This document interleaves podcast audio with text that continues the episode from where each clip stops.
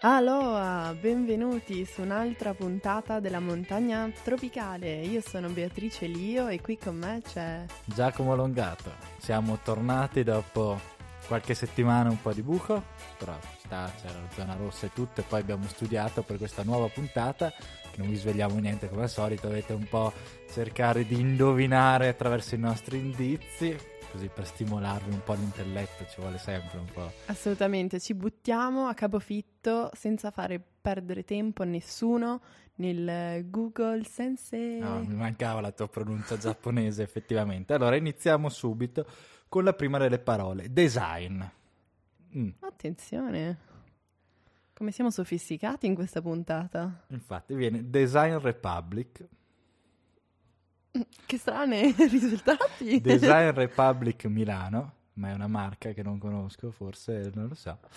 Ma okay. siamo vittime delle tue ricerche precedenti? No, no, ho messo in incognito, in incognito. come sempre, e comunque non la, non la saprei. In realtà non sappiamo se questa cosa garantisce, il... però va bene, ok. Però vabbè, beh, in ogni caso non saprei cosa fosse. Cioè.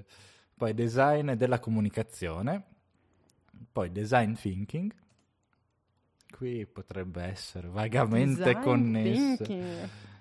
Poi design interni, design significato, design università, boh, abbiamo un po' Vabbè, ok. varie cose. Prossimo, prossima parola. Qua non ci ha aiutato molto, lo ammettiamo, mi dispiace per i nostri ascoltatori. Poi la seconda, elettrodomestici.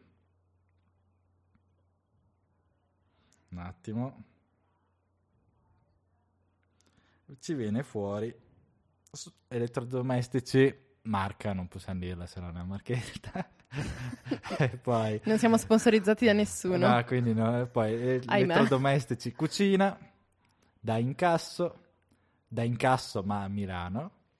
ok. Milano ritorna. Oh, eh. Perché so, sarà un po' la capitale del design e degli elettrodomestici. Poi sì. altra marca, poi altro negozio famoso di... Sarei curiosa di avere qu- qualcuno che ci ascolta qui, mm, se, se, qualcuno ha indovinato oppure no.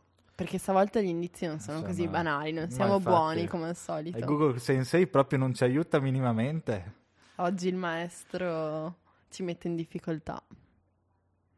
E poi mettiamo l'ultimo riparazione. Riparazione cellulari. Ok. riparazione cellulari Milano, non so. Oggi siamo a Milano, il mio cellulare è a Milano, a quanto pare. Riparazione cellulari Corsico, non so se sia È una setta. non lo so. Riparazione elettrodomestici, quindi okay. si collega a quello di prima. Attenzione. Riparazione computer, riparazione biciclette, riparazione iPhone. Okay. Qua ci avviciniamo sempre di più in un certo senso. Forse ci stiamo avvicinando. Lo svegliamo subito, aspettiamo questa piccola pausa e poi ve lo diremo col nostro primo luogo comune. Aspettiamo. Aspettiamo.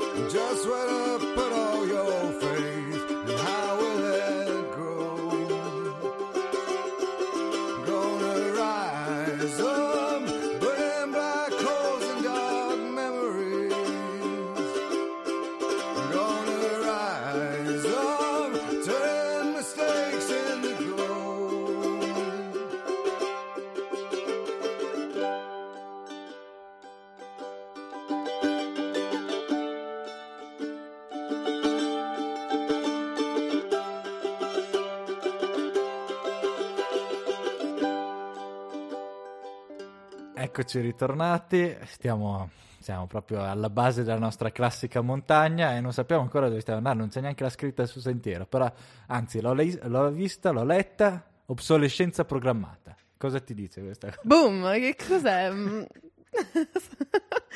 così proprio me Boom. la spari in faccia. Te la sparo così. Questo... Praticamente ho sbattuto contro il cartello del sentiero. è così. Funziona. Se non guardi bene avanti, stavamo esatto. ancora. Se guarda... non stai attento, rischi di, di sbattere, inciampare, il tuo elettrodomestico si rompe e pensi che sia colpa tua. Ma forse Però, non è così. Non lo so. Io non ci credo, però. Cioè, mi sembra, c'è un suono così obsolescenza programmata, altisonante, poi ogni tanto ne sentiamo parlare in questi siti che sembrano un po' una setta. Secondo me è una teoria del complotto inventata da qualche ecologista estremista. Certo, come più o meno qualsiasi teoria al mondo. Alla sì. fine è sempre colpa degli ecologisti. Beh, sì, senz'altro. No. Infatti, origine di tutti i mali. Chi è che ti ha messo sto Questo cartello occhio davanti? di Sauron che ci guardano e ci fanno fare queste scelte pazze. Ammannaggia gli ecologisti. Ma invece... Così questo podcast prende... Pensavate di essere finiti su un podcast che parlava di ambiente, invece plot twist. Cambiamo. Niente, siamo venuti anche noi. No, scherzone, iniziamo la nostra passeggiata dopo questo piccolo intermezzo, questo inciso, in un certo senso comico. E diciamo, dai, partiamo. Cos'è l'obsolescenza programmata quando nasce? Beh, allora io parto con una definizione perché magari ci aiuta a costruire una via di questo sentiero che mi sembra che ci siamo già un po' persi. Allora, l'obsolescenza programmata, detta anche pianificata, viene definita come una strategia volta a definire il ciclo vitale di un prodotto in modo da limitarne la durata a un periodo prefissato.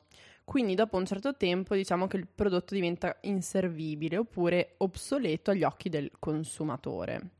Quindi in realtà possiamo dire che l'obsolescenza programmata eh, ha diverse sfaccettature, potrebbe essere di tipo tecnico, cioè è un problema mh, legato a dei componenti essenziali oppure inamovibili della, del prodotto.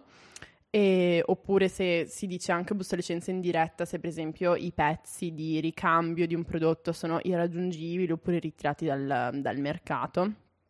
Ehm, oppure può anche essere, diciamo, di tipo estetico, cioè un'obsolescenza di tipo psicologico-culturale, per cui tramite campagne promozionali e eh, varie strategie legate soprattutto al marketing e alla percezione, un prodotto viene mm, percepito come non più funzionante o non più alla moda e quindi c'è un istinto a un consumo e a un cambiamento.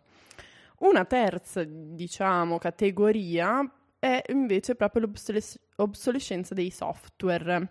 Uh, questo vale soprattutto per smartphone e computer che mh, mm, diciamo che sono proprio programmati per, um, per, avere dei software che con certi aggiornamenti magari non funzionano più oppure richiedono un'assistenza tecnica o insomma varie incompatibilità proprio tecniche di software. Sì. Poi, però andando a indagare quando è nato per la prima volta questo termine, il termine obsolescenza programmata pianificata, vediamo che per la prima volta era comparso in letteratura nel 1932, anno in cui il mediatore immobiliare, un certo Bernard London, un bel suono, un bel nome. Oh, sì, a differenza Così. di obsolescenza programmata, il sì, suo nome suona bene. Nome... Bernard London. Infatti, propose che fosse imposta alle imprese per legge così da poter risollevare i consumi degli Stati Uniti, visto che c'era appena stata la famosa crisi del 29, la, grande, la prima grande depressione, così, la prima grande crisi del sistema capitalistico, così. Ora ci siamo abituati. sì, ora ci siamo abituati, ne abbiamo vissute anche una, adesso un'altra, quindi allegria. Però in realtà il... Um, cioè, era una cosa che forse esisteva già da prima, di fatto. Cioè, nel 1924, questo è, è, il tuo pezzo forte, perché è appassionato di questa storia, dovete sapere, il nostro Giacomo. La storia delle ah, lampadine. Sì. Le lampadine, c'è una chicca, dai, dici, dici cosa è successo nel 1924 e poi vi faccio un esempio per capire meglio questa Beh, se oggi quando diciamo cartello pensate ai cartelli messicani della droga, eh, invece eh, c'era un cartello delle, dei costruttori delle lampadine, il cosiddetto cartello Phobos, si sono messi d'accordo praticamente cento anni fa per fare delle lampadine a incandescenza che durassero mille ore. Cioè dopo mille ore queste lampadine erano design per non funzionare più. Ma dacci le tue chicche sulle lampadine.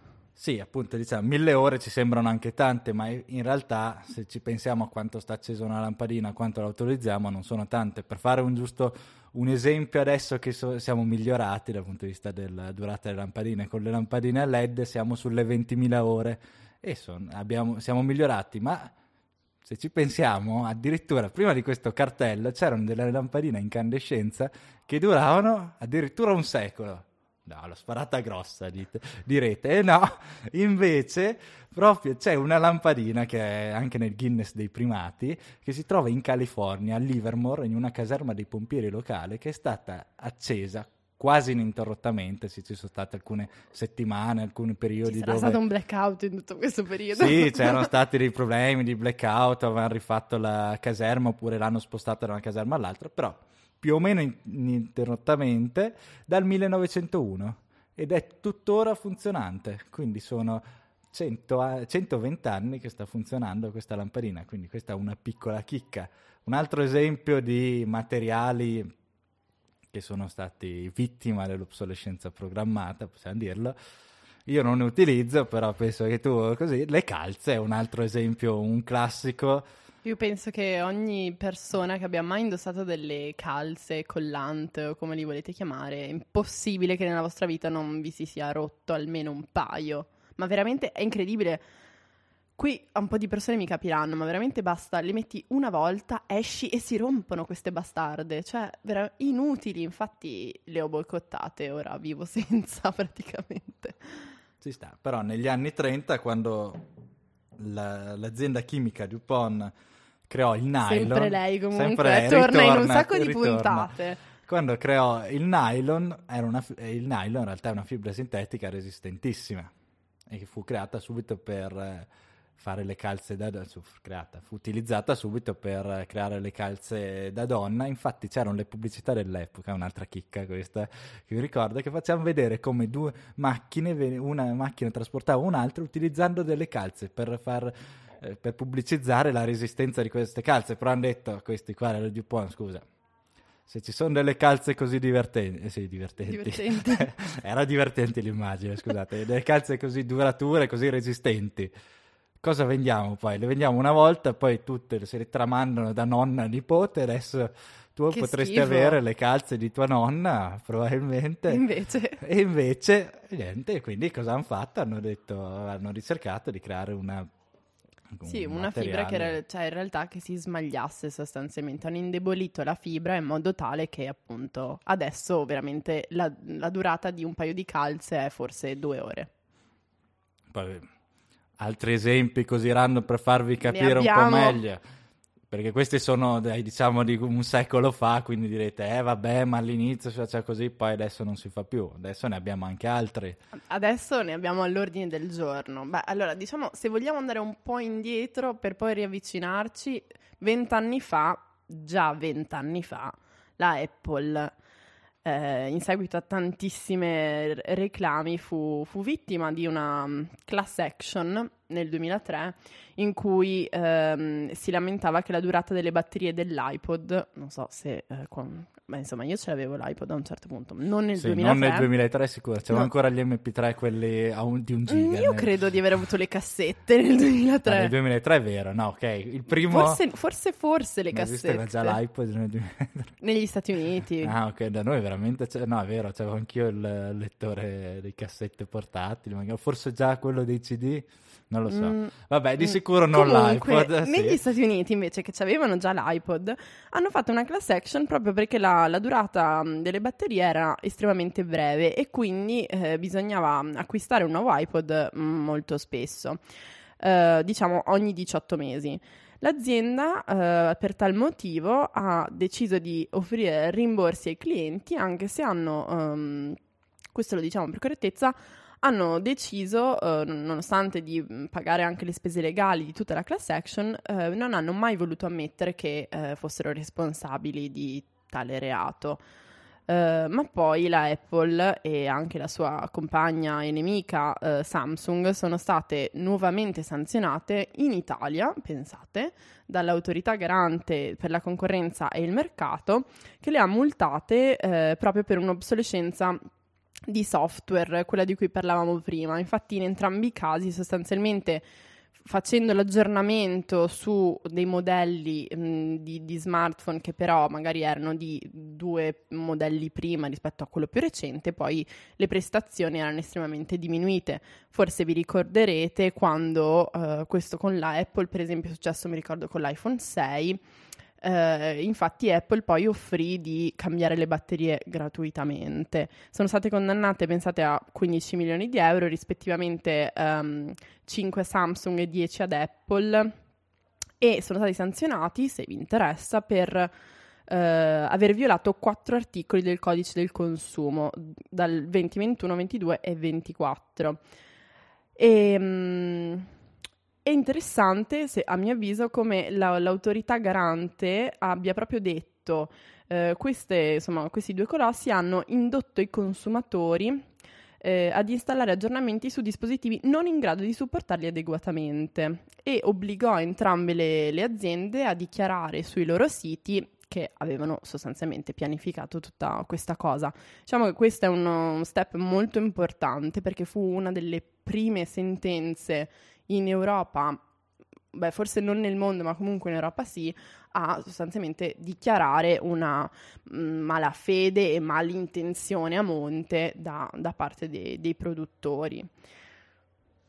Sì, direi che ci siamo abbastanza orientati in questo nuovo panorama e direi che ci siamo anche tutti ritrovati perché quando abbiamo studiato un po' questa puntata mi sono ritrovato di essere stato vittima di questa obsolescenza anche varie volte tra, so, trovate voi lì vari esempi che cioè, di sicuro ne troverete. Quindi. Ma anche probabilmente parlando con persone anche che sono magari nei loro 40, 50, 60 anni, loro se, secondo me l'hanno vista ancora di più questa, questa differenza tra la lavatrice comprata eh, fin, negli anni 90 e i primi anni 2000 e la lavatrice che compri adesso hanno durate veramente tanto diverse.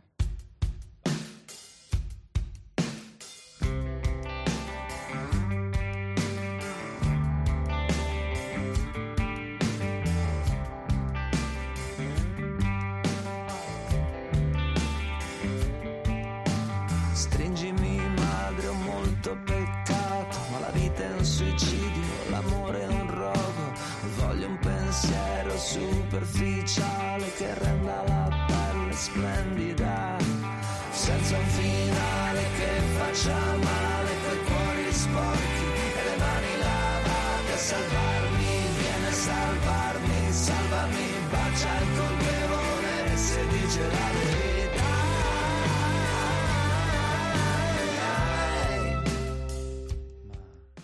Ci siamo un po' ristorati ci siamo ripresi dalla botta iniziale del, che abbiamo preso sbattendo contro il cartello. Letteralmente. Letteralmente.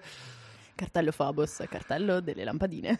Ah, effettivamente entrambi i cartelli... Un sacco di cartelli in questa puntata. come le studiamo queste cose?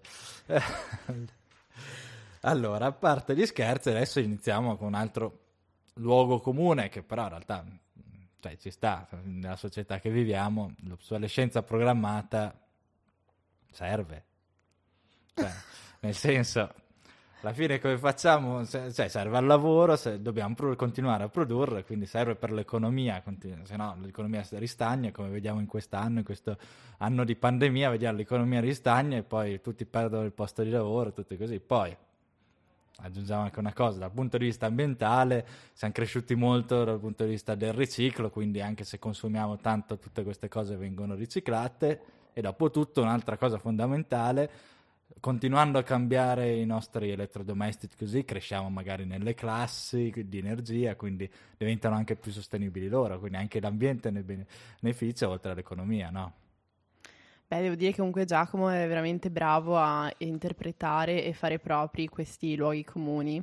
Eh, io lo, lo, vedo anche dal viso e ehm, so che sta dicendo dei luoghi comuni, però comunque gli lancio delle saette con, i miei occhi. Sì, infatti io non, guardo, non, la guardo negli occhi nel mentre lo faccio, guardo un po' il panorama. Intanto nostro. divento viola. eh, no, comunque in realtà la domanda è, è lecita e dobbiamo affrontarla. Quindi ora ci proviamo.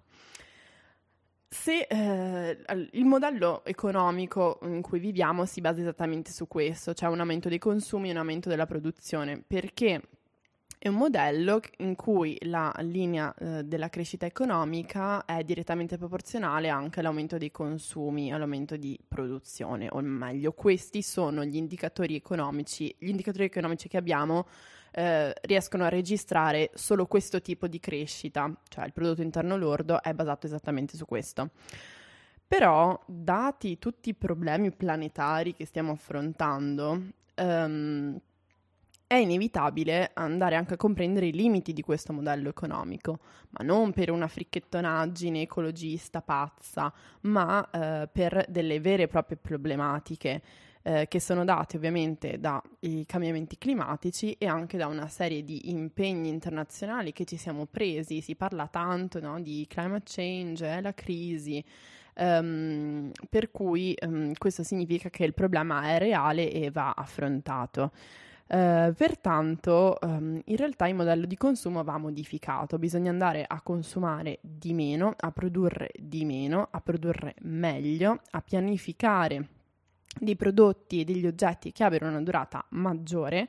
E questo non, non vuol dire non creare lavoro, ma vanno creati nuovi lavori con, al passo con gli, le esigenze.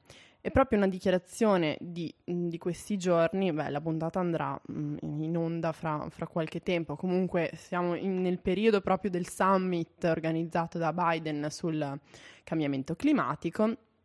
Eh, in questo summit la mh, direttrice operativa del Fondo Monetario Internazionale, quindi non eh, nessuno, ecco, ha proprio um, enumerato come dai loro studi l'occasione dei cambiamenti climatici, per quanto creerà ovviamente molta devastazione, crea anche grandissime opportunità di crescita economica, un'economia che però, va, va, ripeto, va su un modello che deve cambiare, deve essere un tipo di economia circolare, deve essere un'economia basata sulla teoria della ciambella, cioè dobbiamo agire entro dei limiti di risorse planetari disponibili e rappre- rappresenta mh, l'unica via per creare nuovi posti di lavoro. Infatti pratiche anche, pensiamo, di riparazione o cosiddetta uh, green economy, chiamata da, da taluni, ehm, sono dei vettori di, di, crescita anche di lavoro. Um, infatti, allo stato dell'arte, con questo tipo di economia, non risulta che il mercato del lavoro sia migliorato o ci siano più posti di lavoro uh, bensì uh, si, si, si, è stata evidenziata una crisi. Pensiamo anche all'epoca della pandemia, è bastata una cosa minuscola per sostanzialmente creare una forte disoccupazione. Quindi bisogna rendere obiettivamente resiliente mh, anche i posti di lavoro al tempo con, con tutti questi limiti. E conclude diciamo, questo aspetto sul lavoro mh, citando Paul Lafargue che già nel 1848 scriveva che mh, viviamo nell'età della falsificazione quando si riferiva all'obsolescenza programmata, perché diceva che questa è una falsificazione ed è una fonte inesauribile di spreco di lavoro umano. Eh, testimoniano la filantropica ingegnosità dei borghesi e l'orribile perversione degli operai che per appagare il loro vizio del lavoro obbligano gli industriali a soffocare le proteste della loro coscienza e perfino a violare le leggi dell'onestà commerciale. Non aggiungo altro perché secondo me è veramente molto chiara e illuminante come, come affermazione. Sì, dopo aver affrontato questa prima parte del luogo comune che ho impersonato con grande abilità, andiamo anche alla, quella, alla parte ambientale, diciamo. Spesso sentiamo in tv, specialmente nell'ultimo periodo, dei nostri grandi risultati di economia circolare e tutto. Quindi come nel luogo comune, ci aspettiamo anche in maniera cons- cioè, sensata, cioè, ce lo continuano a dire, quindi noi ci crediamo, ci fidiamo che tutti questi rifiuti da elettrodomestici, oggetti tecnologici alla fine vengono per lo più riciclati, visto anche i grandi metalli rari che ci sono dentro. Tra l'altro quindi... ha un estremo valore effettivamente sì, economico sì. quel tipo di, di risorse. Quindi pensiamo così, però poi si vanno a vedere un po' i dati, l'impatto ambientale che ha questo continuo consumo di tutti questi prodotti. Vediamo che ogni anno in tutto il mondo vengono prodotti dai 20 ai 50 milioni di tonnellate di rifiuti di elettrodomestici e apparecchiature elettriche. e circa la metà, tra l'altro, alimenta le economie informali dei paesi in via di sviluppo, che vengono riciclati da un punto di vista, cioè utilizzati come venduti come oggetti di seconda mano, o altre volte invece vengono riciclati, tra virgolette. Sì, più che riciclo, in realtà vengono letteralmente sì, sì. scaricati nei, nei, paesi, soprattutto del continente africano, che infatti è stata dichiarata, cioè Mm, è, una vera e propria pattumiera di elettrodomestici ed elettronica, soprattutto da, dall'Europa. Sì, sì, il mio riciclo era così, prendendola alla larga, tra virgolette. Sì, viene venduto come riciclo in eh, Occidente, infatti. ma di fatto sono discariche di, di prodotti ele- mh, mm, eh, di RAE, cioè rifiuti elettronici negli stati africani. Infatti si parla anche di razzismo ambientale in questo senso. Sì, da quel punto di vista, poi naturalmente razzismo, colonialismo ambientale a un certo punto non cioè, si strano, può dire, insomma. non è strano, anche perché se andiamo a vedere i dati del report delle Nazioni Unite, il Global E-Waste Monitor di quest'anno, del 2000, dell'anno scorso, del 2020, i consumatori europei sono quelli che producono mediamente di più, più rifiuti elettronici in un anno, il 16,2 kg di rifiuti elettronici pensate, il vostro gatto e i rifiuti elettronici, no? magari un gatto ciccione. sì, cioè pensate che noi, cioè pro capite, ogni persona in un anno produce 16 kg di rifiuti elettronici, è, un, è pazzesco. Cioè, è... Quindi questi sono quelli è un bambino vengono... di 8 anni. ecco, appunto. Meglio del gatto ciccione. No, forse 8 no, però insomma... So. Vabbè, avete capito. avete capito che sono tanti comunque. Questi e poi, non, eh, questi sono solo dal punto di vista dei rifiuti, ma anche l'impatto proprio del, dal punto di vista delle emissioni, della classe di carbon footprint, come si dice, scusate la mia pronuncia, sempre, mi incarto sempre in inglese, non lo so.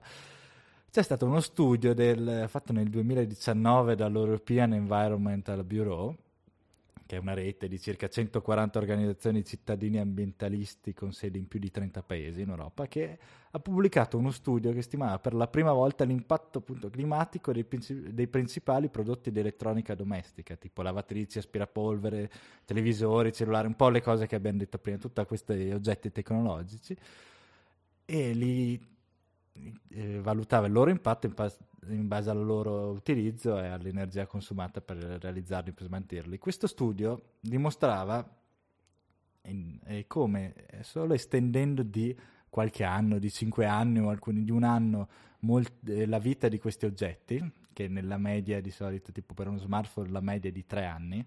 Quindi rendiamoci conto. Rendiamoci conto e anche degli altri oggetti non è che vada molto di tipo le lavatrici quelle più economiche vanno sui 5 anni una cosa del genere. Evviva. Quando una volta in passato erano 20 anni anche cose ci avrete tutti da qualche parte una lavatrice di vostra nonna che era nella casa al mare che poi è stata spostata vabbè comunque che rimane la lavatrice che ha lavato le magliette di vostra nonna quando ancora aveva 20 anni le calze che resistevano ah no, que- no quelle No, praticamente accorciando un po', eh, sì, questo studio dimostra come se si estendesse anche di solo un anno il, la vita di questi vari eh, elettrodomestici o oggetti tecnologici, si riuscirebbe a risparmiare 4 milioni di tonnellate di emissioni di CO2, quindi è l'equivalente di togliere le, dalle, dalle strade tutte le auto della Danimarca. E invece se lo facciamo, se lo estendiamo addirittura per 5 anni, in media, addirittura 10 milioni di tonnellate all'anno, che sarebbe come togliere 5 milioni di macchine dalle strade per un anno e sarebbe più o meno come le, il numero di auto registrate in Belgio.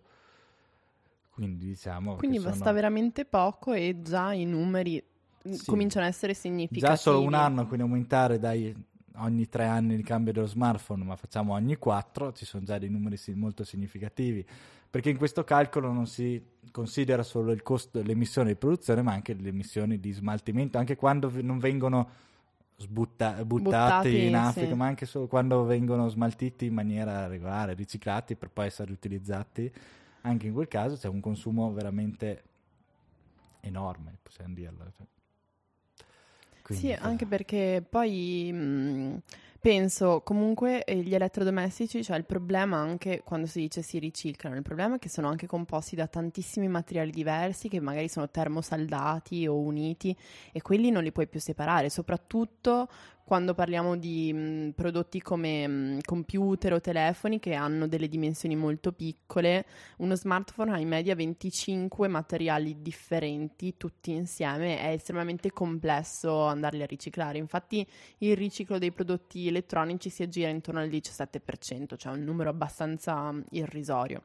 E per concludere, visto che mi avevi stuzzicato anche con eh, il potere di acquisto dei consumatori a cui non ho risposto, ti dico che um, in realtà uh, avere questa, questo consumo anche di prodotti che magari non hanno un costo elevatissimo rispetto a un tempo e che però durano poco, in realtà non aumenta il potere di acquisto, anzi colpisce soprattutto mh, quei consumatori che già non partono con un potere di acquisto mh, particolarmente alto, perché non solo sono costretti ad acquistare beni di scarsa qualità, ma sono anche beni che dovranno essere sostituiti in un raggio di tempo abbastanza breve.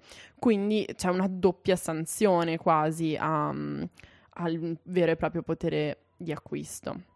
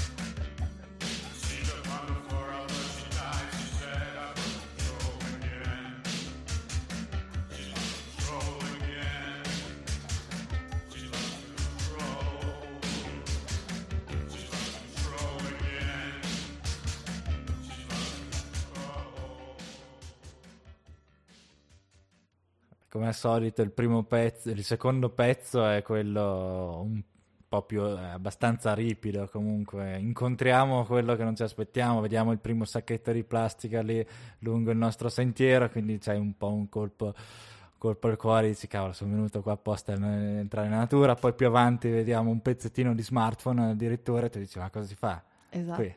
cosa cioè, ci dai. fa? Cosa fa un mouse lì sì, disperso? Un mouse lì. Che non no? è un topo. Infatti da lontano lo scambiai per un animaletto, guarda che bella la coda, guarda, guarda. E invece no, niente. Non si muoveva. non si muoveva ed era un mouse lì, quindi quella è la parte più traumatica.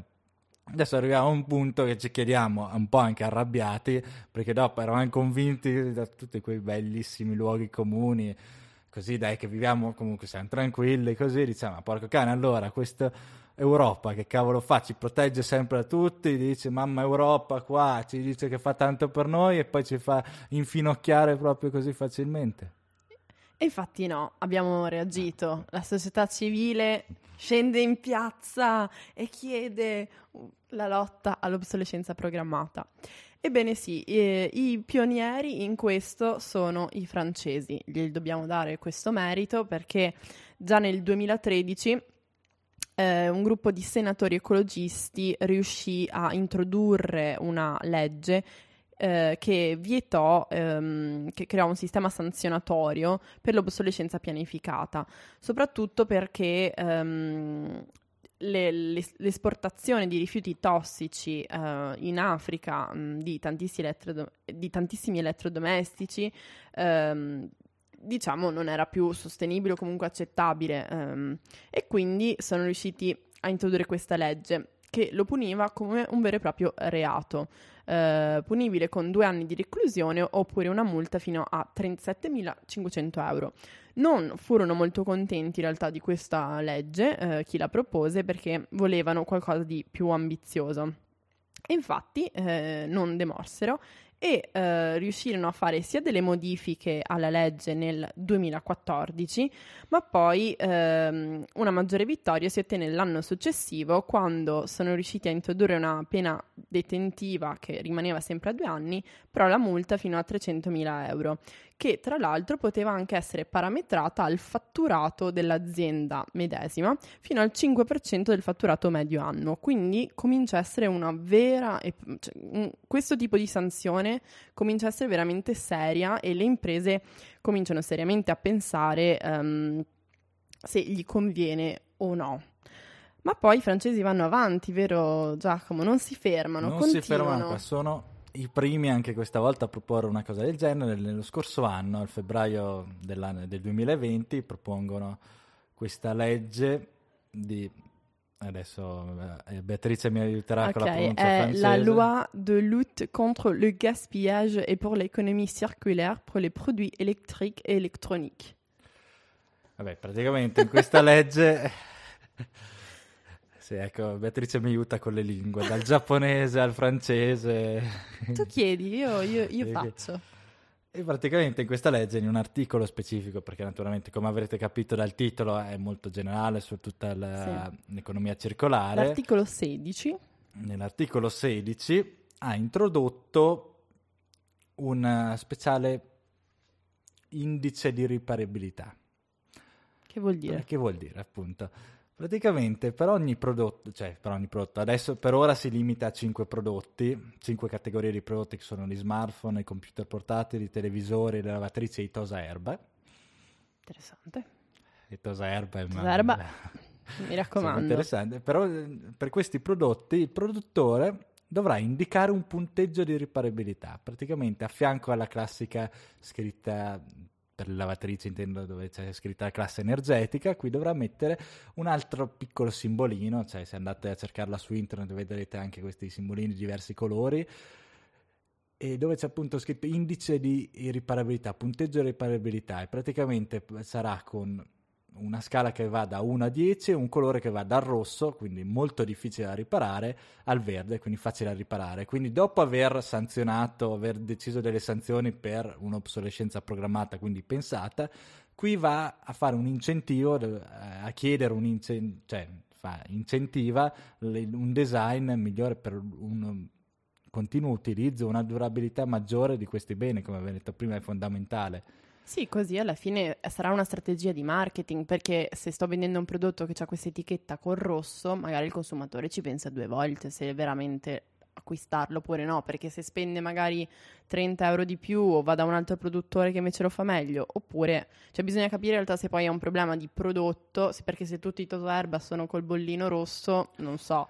Sì, però naturalmente è però un incentivo. Però è sicuramente un incentivo. È come il discorso delle classi energetiche. Esatto, anche Quindi... perché poi in realtà c'è da dire che la, del, la modifica della legge nel 2014 ehm, introdusse delle gar- estese diciamo, gli anni di garanzia dei prodotti, quindi il produttore doveva eh, appunto allungare il, il, periodo in cui eh, quello che vendeva sarebbe garantito e anche questo, diciamo che tutte queste leggi insieme sicuramente fanno un bel pacchetto eh, contro l'obsolescenza programmata, dobbiamo dire. Però sì. per fortuna ce l'ha fatta anche l'Unione Europea. Di recente, eh, parliamo del primo marzo, abbiamo il primo regolamento, il numero 341 del 2021 per gli appassionati, um, che parla di un vero e proprio diritto alla riparazione, right to repair. Uh, essendo un regolamento, tra l'altro, um, è uh, direttamente applicabile negli Stati membri, non è come la direttiva che deve essere poi mh, rientra diciamo, nel, nell'alveo giuridico tramite una, una, legge, ma è direttamente applicabile. E che cosa ci dice questo regolamento? L'obiettivo è chiaramente una riduzione dei rifiuti, proprio perché ci si sono resi conto, per fortuna, era ora, che eh, la produzione dei rifiuti, soprattutto da apparecchi elettronici ed elettrici, è eccessivamente alta. Um, e quindi eh, bisogna, innanzitutto cam- vengono cambiati i criteri di progettazione, cioè eh, la, la, il ciclo di vita dal designer deve essere considerato e va esteso. Um, ma poi devono essere garantiti i pezzi di ricambio. Uh, questo fa sì che non solo il, l'oggetto in sé duri di più, ma si vanno a creare anche nuovi posti di lavoro perché tornano in vita i riparatori professionisti che invece negli ultimi dieci anni abbiamo assolutamente perso. Um, questo però c'è da dire incontra un limite perché i pezzi di ricambio che devono essere garantiti per dieci anni dall'introduzione del prodotto sul mercato eh, è riferimento solo ad alcuni oggetti che fanno ri- eh, soprattutto per gli elettrodomestici, frigoriferi, congelatori, lavastoviglie, lavatrici, televisori. Invece ancora non si è veramente tanto intervenuto su PC e smartphone. Uh, su questi i pezzi di ricambio mh, mm, sono, sono, stati esclusi, infatti c'è stata una grossa critica uh, in questo. Um, Altra cosa interessante, copiata forse un po' dalla Francia, chi lo sa, è il fatto che anche le etichette cambieranno e bisognerà mh, introdurre mh, delle, delle, etichette che diano delle informazioni anche sull'impatto ecologico del, um, del prodotto. Ad esempio, una lavatrice dovrà anche indicare mh, quanti litri di acqua utilizza per, per lavaggio e quanto durano i cicli. Inoltre, ogni etichetta dovrà anche avere un QR code che permette di avere ma- maggiori informazioni eh, su una scelta consapevole degli elettrodomestici. Quindi, comunque, un vero e proprio insomma, passo in avanti sul, su, sul contro l'obsolescenza programmata. Sì, ci stiamo lavorando, quindi dai, possiamo... Work in progress, ragazzi. Ci abbiamo messo tanto tempo se pensiamo al cartello delle lampadine del 1924. Però eh, piano piano speriamo che insomma puntiamo sempre di più a questa lotta. Ragazzi, scendete nelle piazze e chiedete di avere delle lavatrici che durano, sì! E i toserba, mi raccomando anche. Lottiamo per i toserba. Siamo giunti a un certo punto, un classico della nostra, ormai dovreste conoscerla se ci avete seguito da un po', è il momento preferito di Beatrice, so, quando, io devo proprio nascondere. Se prima mi guardava male quando dicevo, quando dico i luoghi comuni, mi dai i fulmini qua, veramente ho un po' paura. Sai, quando sono i tifoni, quelli negli Stati Uniti, che ti nascondi nei bunker, sotto il tavolo. Qua non c'abbiamo un bunker. Era ma dai, esagerato. esagerato. No, vabbè, av- avrete capito che siamo giunti. Alla un popular opinion, mi, mi, vai, auto, mi vai, autointroduco. No, devo dire che comunque mi è permesso di sfogarmi un po' con il secondo mh, mm, luogo comune. Però ovviamente non è mai abbastanza. Quindi, ritorniamo sui nostri passi. Obsolescenza programmata. Questo non è altro che il prodotto di una società di consumi. Ed è vero, le cose, diciamo, non sono solo colpa dei consumatori, perché come consumatori siamo educati al consumo. Se siamo consumatori è perché ci hanno diciamo, messo in questa categoria, ci hanno detto voi nella vita dovete consumare. Tra l'altro immaginatevi un futuro in cui non serviremo neanche più come consumatori, sarà abbastanza spaventoso. Ma torniamo al presente. Um, Sebbene ci sia sicuramente un, un'educazione verso, verso, questo, diciamo che ci sono anche tutti gli spunti, anche riferimenti insomma, letterari, eh, di attivismo e di comunità per poter rendersi conto che forse ehm, potremo anche avere degli stili di vita diversi, potremo avere delle scelte di consumo diverse, potremo anche non consumare. Questa cosa non, non, non passa per la testa a nessuno, c'è questa idea che dobbiamo sempre non lo so, avere 150 elettrodomestici diversi perché come fai a stare senza la friggitrice ad aria a casa? Non puoi. Però se poi la friggitrice ad aria la usi due volte, forse la friggitrice ad aria non fa per te semplicemente, anche se sembra una figata, sono sicura che sarà una figata friggere senza olio, però mh, ripensiamo anche a eh, perché stiamo acquistando un certo prodotto, ha senso e soprattutto eh, fate attenzione a quella che è l'obsolescenza cosiddetta psicologica, perché sì, siamo vittime del marketing e della pubblicità e siamo bombardati costantemente ed è difficile prendere controllo della propria mente, eppure se non lo facciamo rimarremo sempre, diciamo, vittime di eh, qualcosa che diremo di più grande di noi, di, di inaffrontabile. Io invece credo che comunque soprattutto al giorno d'oggi, sebbene ci si possa perdere nei limbi dell'informazione, si può anche effettivamente, tipo il nostro podcast, trovare la retta via e il sentiero per, um, per non consumare. Non dico neanche consumare in maniera alternativa, non consumare. Provate questa nuova droga del non consumare. Wow!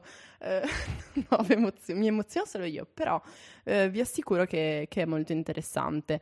Um, anche perché aumentare i consumi non ha senso, non ci dà quel benessere che così crediamo e eh, l'idea di, eh, di, ancorare il consumo a dare lavoro ad altri, sia non solo in un'ottica di... Mh, mm, diciamo, magari uno dice, eh, però se non compro da Zara, poi la commessa da, che, che, lavora da Zara non lavora più e chiude il negozio. Cioè, sia quel tipo di critica lì, ma anche quel tipo di critica, eh, se le donne in Bangladesh non lavorano per, sempre per mantenerci nella moda, ehm, non lo so, nei, nei, vestiti, allora con delle fibre che di fatto deperiscono velocemente andiamo a togliere lavoro. Però ricordiamoci che dei lavori che sono fatti in degli ambienti tossici, pericolosi, frustranti, che non danno alcuna dignità alla persona, non sono lavori che ha senso mantenere, non sono lavori da promuovere e non sono lavori per cui essere grati di essere consumatori, anzi vanno non solo ridotti al minimo, ma se proprio proprio li trasferiamo alle macchine. Um, anche perché eh, la riduzione, diciamo, della vita utile di un prodotto, di, un, di una merce, comporta anche un, un incentivo a ridurre i costi di produzione e ridurre i costi di produzione graverà sempre alla manodopera e creerà anche un doppio standard di acquisto. Chi si potrà permettere eh, prodotti che hanno altissimi costi perché effettivamente durano e eh, chi non potrà fare questo tipo di scelte e dovrà acquistare prodotti a basso costo e essere vittima di una società dei consumi. Beh, dopo aver ascoltato questa un popular opinion, direi che anche la bacchetta di Sambuco, se tu avessi questa bacchetta più potente al mondo... Io tornerei al 1924, andrei dal cartello di Fabs e gli direi, fioi, qui no, questo va, non va bene. che ok che le lampadine forse all'epoca non stavano tanto accese, però magari oggi una lampadina effettivamente sta accesa anche molto più tempo. Però insomma, fate un cartello di qualcos'altro, facciamo un cartello per una segnaletica di un sentiero, no? un cartello commerciale per l'obsolescenza programmata. Mi piacerebbe forse tornare indietro ad, e fare, ne partecipare al meeting di quel cartello. Deve essere stato interessante. Eh sì, sì. Quindi, così. Ecco, così, dai. Un viaggio nel tempo. Un viaggio nel tempo. A cazzo delle lampadine. Oppure delle deve calze essere... anche. Ma pensa quando è bellissimo vedere le pubblicità di questi prodotti incredibili, perché, mh, mm, perché effettivamente erano destinati a durare una vita. Noi non abbiamo neanche concezione di un... Non so se ci sia qualcosa che uno pensa questo mi durerà una vita, cioè neanche una casa. Mm. No, effettivamente. La cosa che ci sembra durare di più sono le pubblicità dei rotoloni di carta igienica. L'unica cosa che dura è la rotoloni regina, non finiscono mai. Eh, ero stato così bravo a cercare di non dire il nome, però così. Ah, perché non possiamo dirlo per questioni... Vabbè, dai, lo stesso, Vabbè, tanto non Zara se ne accorge prima, nessuno. ho detto DuPont, non se ne accorge nessuno. Ecco, allora vi lasciamo un attimo di pausa e poi arriviamo al nostro classico praticosamente, vi diamo qualche consiglio un po' più pratico.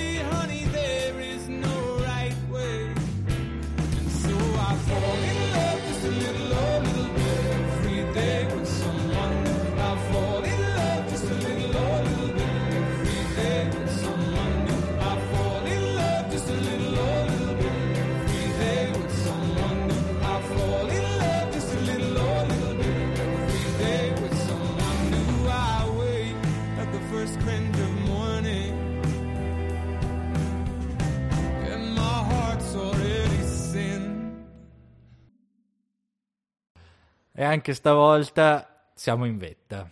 È stata anche quest'oggi abbastanza complicata, vi abbiamo anche bombardato di novità, magari per alcuni di voi, poi di nuove norme. Un po' complicato è stato. Oggi sì, di- abbiamo fatto un sentiero anche molto lungo, tante curve, tante difficoltà. tanti panorami anche un po' diversi. Quindi siamo giunti alla fine, insieme al nostro panino rifocillatorio.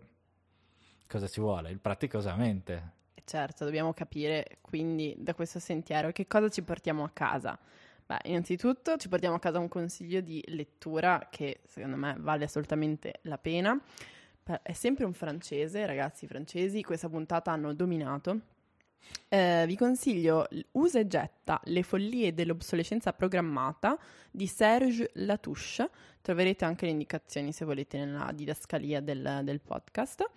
Eh, sono 114 pagine che vi consiglio perché mh, sono un sacco di storie mh, esilaranti, un po' anche come quelle che abbiamo raccontato oggi, a tema di vari prodotti e storie di design del prodotto che magari vi faranno anche riguardare insomma quello che acquistate con, con occhi nuovi. E poi, Giacomo? Poi abbiamo degli eventi, cioè abbiamo degli eventi che vengono fatti di solito, dei, i repair caffè. È sempre un po', un po', un po' francese comunque. Sì, in qualche modo sì. Di solito sono, in alcune città sono anche dei posti fisici, in altre invece sono dei- degli eventi che vengono fatti in vari locali, per esempio a Trento era stato fatto alla Boutique, il primo Repair Café nel 2009, eh, nel 2009, nel 2019. Dove praticamente in questi eventi ci sono le persone che condividono le proprie competenze per aiutare altre persone a riparare i propri prodotti che possono andare veramente molto vari, perché tu sai riparare uno smartphone perché ti sei, cioè, Sì. ti sei, hai studiato oppure nel tuo tempo libero ti piace riparare queste cose, aiuti altre persone e gli insegni, perché di solito eh, si vanno a valutare, tu porti il tuo oggetto rotto e l'altra persona ti fa un po' vedere come una lezione frontale cosa fa, come lo smonta, cosa va a cambiare le cose dopo una diagnosi, una preventiva. Sì, che forse queste molto in- cioè, interessante, ti fa anche sviluppare un po' sul fai da te. Poi non è solo sugli oggetti tecnologici o elettrodomestici piccoli. Naturalmente portare una, una lavatrice è un po' più complicato, però di solito sì, sono computer, biciclette anche, quindi non solo de- tecnologici, anche, oppure vestiti, dicevamo, non continuare a cambiare vestiti, ma cerca di riparare. Sì, alcune, alcune, mm, tipo sui vestiti, mm, per esempio, so, vabbè, di, di, grossi che lo fanno, c'è Patagonia, gira per il mondo con una sorta di roulotte dove puoi portare i tuoi vestiti Patagonia e ti fanno le toppe, tutte queste cose qua.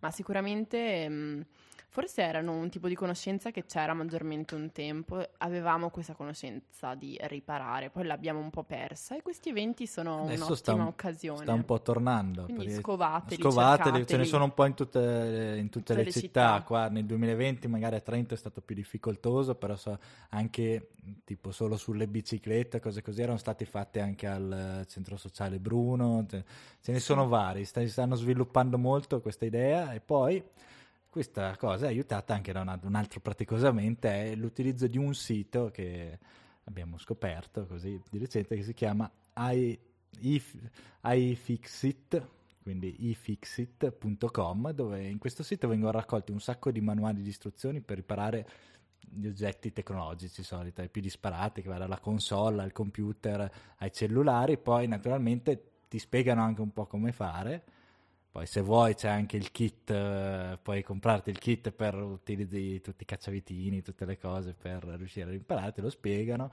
ti spiegano i problemi, quindi ti aiutano un po', quindi è uno sviluppo a cercare di riparare cose come la Francia ben ci insegna. Esatto. E poi cose magari forse un po' più ovvie, però chiaramente leggete bene le etichette di quello che state per comprare, eh, cercate di informarvi magari anche tramite recensioni di altri se il prodotto che state per comprare ha un, che durabilità in media. Ah, una cosa che stavo dimenticando su questo sito, un'altra cosa molto interessante è che appunto c'ha il suo grado di riparabilità in, messo in questo sito, come appunto il discorso francese. Quindi quello è molto interessante. Quindi prima di comprarlo potete andare a vedere il vostro il smartphone che vorresti, che grado di riparabilità ha, quanto potrebbe durabilità anche, perché c'è anche questa, è molto interessante come cosa. E quindi con tutti questi praticosamente ora non vi resta che andare là fuori e sconfiggere l'obsolescenza programmata. Sì, c'ha questo brutto nome, quindi sconfiggiamola insieme. Sconfiggiamola così possiamo eliminarla dalla letteratura. E niente, con questo direi che è tutto. Grazie di essere stati con noi anche quest'oggi. Eh, iscrivetevi perché non fa male ed è gratis e non genera obsolescenza programmata. Questo no. non, non pianifichiamo di, di, diventare obsoleti, ce lo direte voi se lo diventeremo. E, um, alla prossima. Alla prossima.